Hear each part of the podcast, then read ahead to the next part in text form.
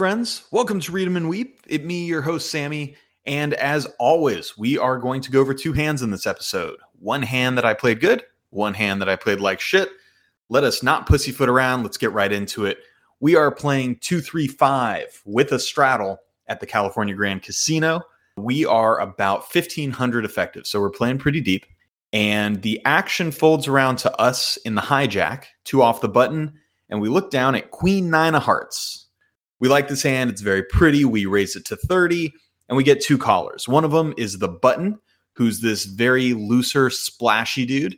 Um, I played with him quite a bit. Uh, he is not that great, but he's kind of dangerous. He's pretty laggy. He's very aggressive and loose. So he calls, and then the straddle calls as well. So we go three ways to the flop, and the flop comes King Nine Deuce with the King of Hearts and the bottom two cards spades. So King Nine Deuce with two spades, one heart. I have middle pair and a backdoor flush draw. Awesome, and a backdoor straight draw. This this couldn't be any better. The straddle checks to us, and I think it's pretty close between checking and betting here. Um, I'm actually not quite sure what the best play is, but I think that I want to put some pressure on these guys with a bet and make them fold out a lot of their hands. It can be really tough in multi-way scenarios when it checks through and then an overcard comes and you're just like, shit, what do I do? And somebody bets and you're like, ah, it sucks. Um, so I decide to bet. And I think in this situation, I don't need to bet very big. So I bet 30. Again, the flop is king nine deuce with a heart and two spades, and I have queen nine of hearts. So the, the button, the loose, splashy, aggressive guy, now raises to 100. The straddle folds. It gets back to me, and I have to start thinking about what kind of hands that this guy would raise me with on the flop. And I think it's fairly obvious that he could have big value, like a set of deuces or something like that, or top two pair. And then I also think he's got a lot of flush draws. Uh, especially, he can have some combo draws, right? It's king nine deuce with two spades. He can have the nut flush draw. He can have a lot of gutters like queen 10, queen jack, jack 10, uh, a spades, hands like that. And when you really break it down, there's not that much value he can have with the hand that I have. Pre flop, he didn't re raise. He just called on the button. So it's very unlikely that he's got pocket aces, pocket kings, or ace king. I block king queen because I have a queen in my hand. So that cuts down the number of combinations he can have with that hand. It's also pretty tough for him to have top two pair or a set of nines because I have a nine in my hand. And sure, he can have bottom set, but I just think when you count up all the combinations, it's more likely that he has something like a big spade draw. So with my middle pair and backdoor flush and straight draws, I'm obviously calling, I'm not folding. And I call the 100. And the turn comes an offsuit four. It's the four of diamonds. So it's king nine deuce with two spades and the four of diamonds. I check, and now he bets 150 into 290. So about half pot. And I start thinking here, okay, this is going to be really interesting because if he doesn't have a big king, like I said, it's pretty unlikely he has a big king. He usually re raises ace king pre flop. I mean, he can have king queen, but it's harder for him to have king queen because I have a queen. So I decide to play a little chicken with the guy. And my plan is that I'm going to call the turn. And if he bets the river, I'm going to call that too, because there's just not that many hands that can bet all three streets. Like I said, he's got very little big value. I feel like if he bets, if he raises the flop and then bets all three streets, he's kind of he kind of has to have a really big hand.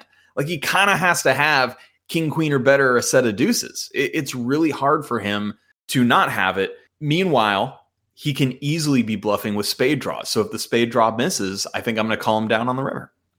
So the river comes a complete blank. It comes 7x. It's like the seven of diamonds. So king nine deuce with two spades, four diamonds, seven of diamonds.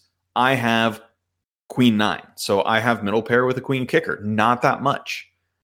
And so I check with the intention of calling a big bet by him on the river, but he checks back. And he shows king six of spades and he wins the pot. He flopped top pair with a shit kicker, but also a flush draw. And I'm sure you're thinking, well, why'd you tell us this hand, Sammy? Like, what's why did you play this hand good? You lost the hand. I mean, first off, I think it's instructive to be able to say, yeah, I lost a hand, but I think I played it well. I think that if he bombed the river, I was going to call him, but he had exactly the type of hand that could only bet two streets. He was very, very likely, if he had value, to only have a hand that could bet two streets and not three. So I knew that if he bet the river, he was really polarized into having a monster, which again, because we've deduced his range, isn't that likely, or he had a missed flush draw. And I could just call him with middle pair and win a lot of the time. So I thought through the hand well, and I thought I made some good assumptions about his range and what he was doing this with. And, you know, I, I think I defended properly. I think a lot of people might fold earlier in that hand. So that's it. That's a hand that I thought I played pretty well. Let's get on to hand two, a hand that I played not so well.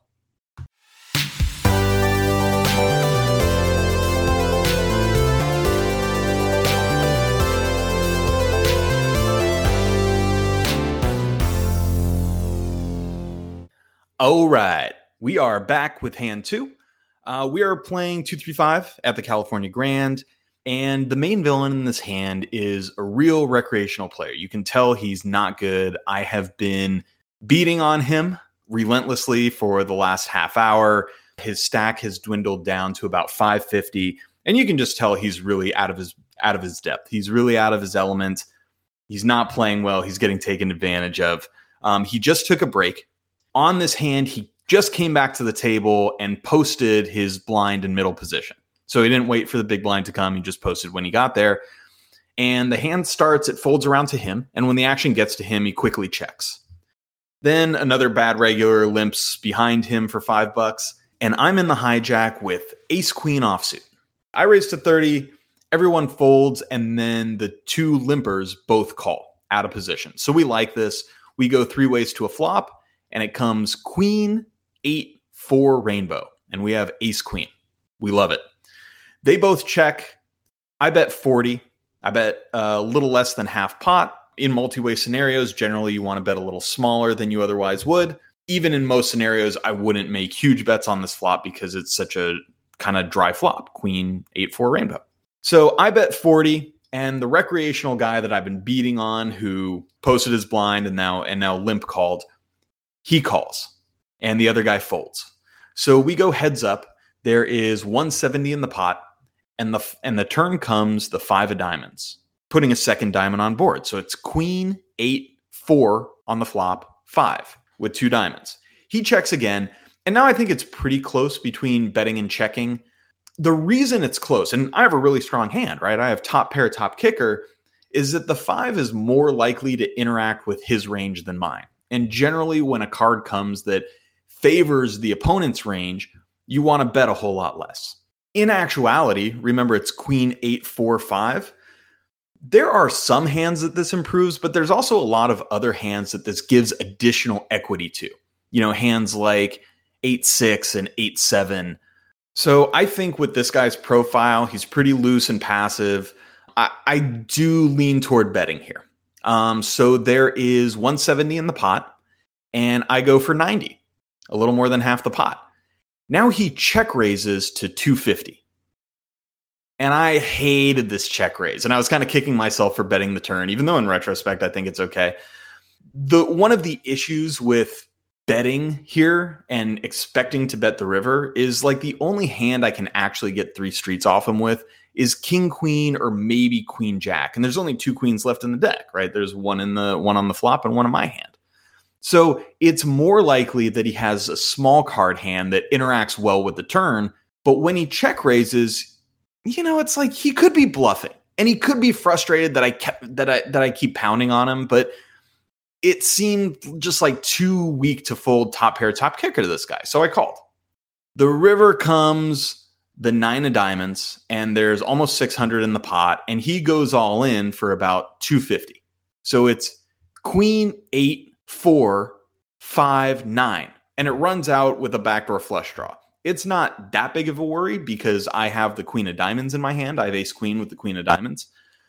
But when he moves all in, it's just like, what the hell can I beat? You know, he has all the two pairs. He's got like eight, nine, and four, five, and, you know, hands like this. He has all the sets, right? He can have like sets of fives and sets of fours and sets eights and stuff like that. And even hands that he might have been semi bluffing the raised turn with, like ace four diamonds, it got there. Jack 10 of diamonds got there. And it's just like, what the hell are his bluffs here? Like, what the hell are his bluffs? He's definitely not doing this for value with a worse hand than mine. So he has to be bluffing. And it's just super hard for him to actually have a bluff here.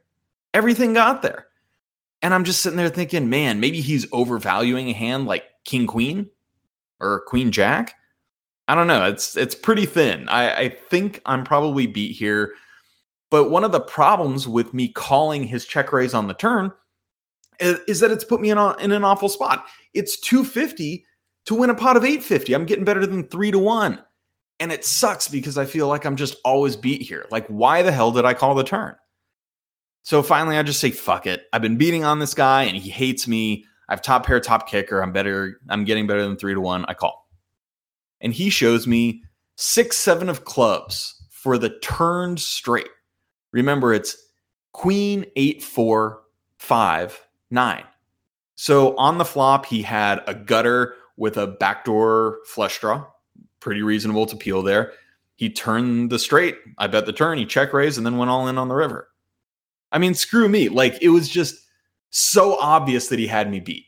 And when some loose passive dickhead like checks and then check raises you on the turn when a card comes that helps his range and not yours, you can't just say, "Oh yeah, I have top pair, top kicker." It's like what we were talking about with solvers. An equilibrium strategy would probably say, "Hey, you need to defend a lot here." But the reality is, there's so many players, and this guy was one of them that is just not bluffing here and your hand is shit. Like one pair is shit, and it was shit, and I played like shit. Yeah, it's just so bad. Like pay off Wizard Sam. You fire me into the sun, take away my player's card. This fish hit a hand on me, and I didn't lay it down. I didn't lay it down when I knew I was beat. I didn't listen to that little voice inside myself. I'm the donkey boy. I'm the payoff wizard. It sucks. So that's life. So it is. I, I actually wanted to do you know these couple hands again i know that a lot of the hands i put on this podcast have been like these big hands these big all ins these you know big bluffs and stuff like that and i wanted to do another episode with some smaller more tactile hands that really reflect what it's like to play small and low mid stakes hold'em. So uh, we will get back to some really big cool hands uh, very soon i'm sure. But in the meantime i appreciate you guys tuning into the podcast. I appreciate it. Please subscribe. I appreciate you guys as always. Until the next time, play good and run pure.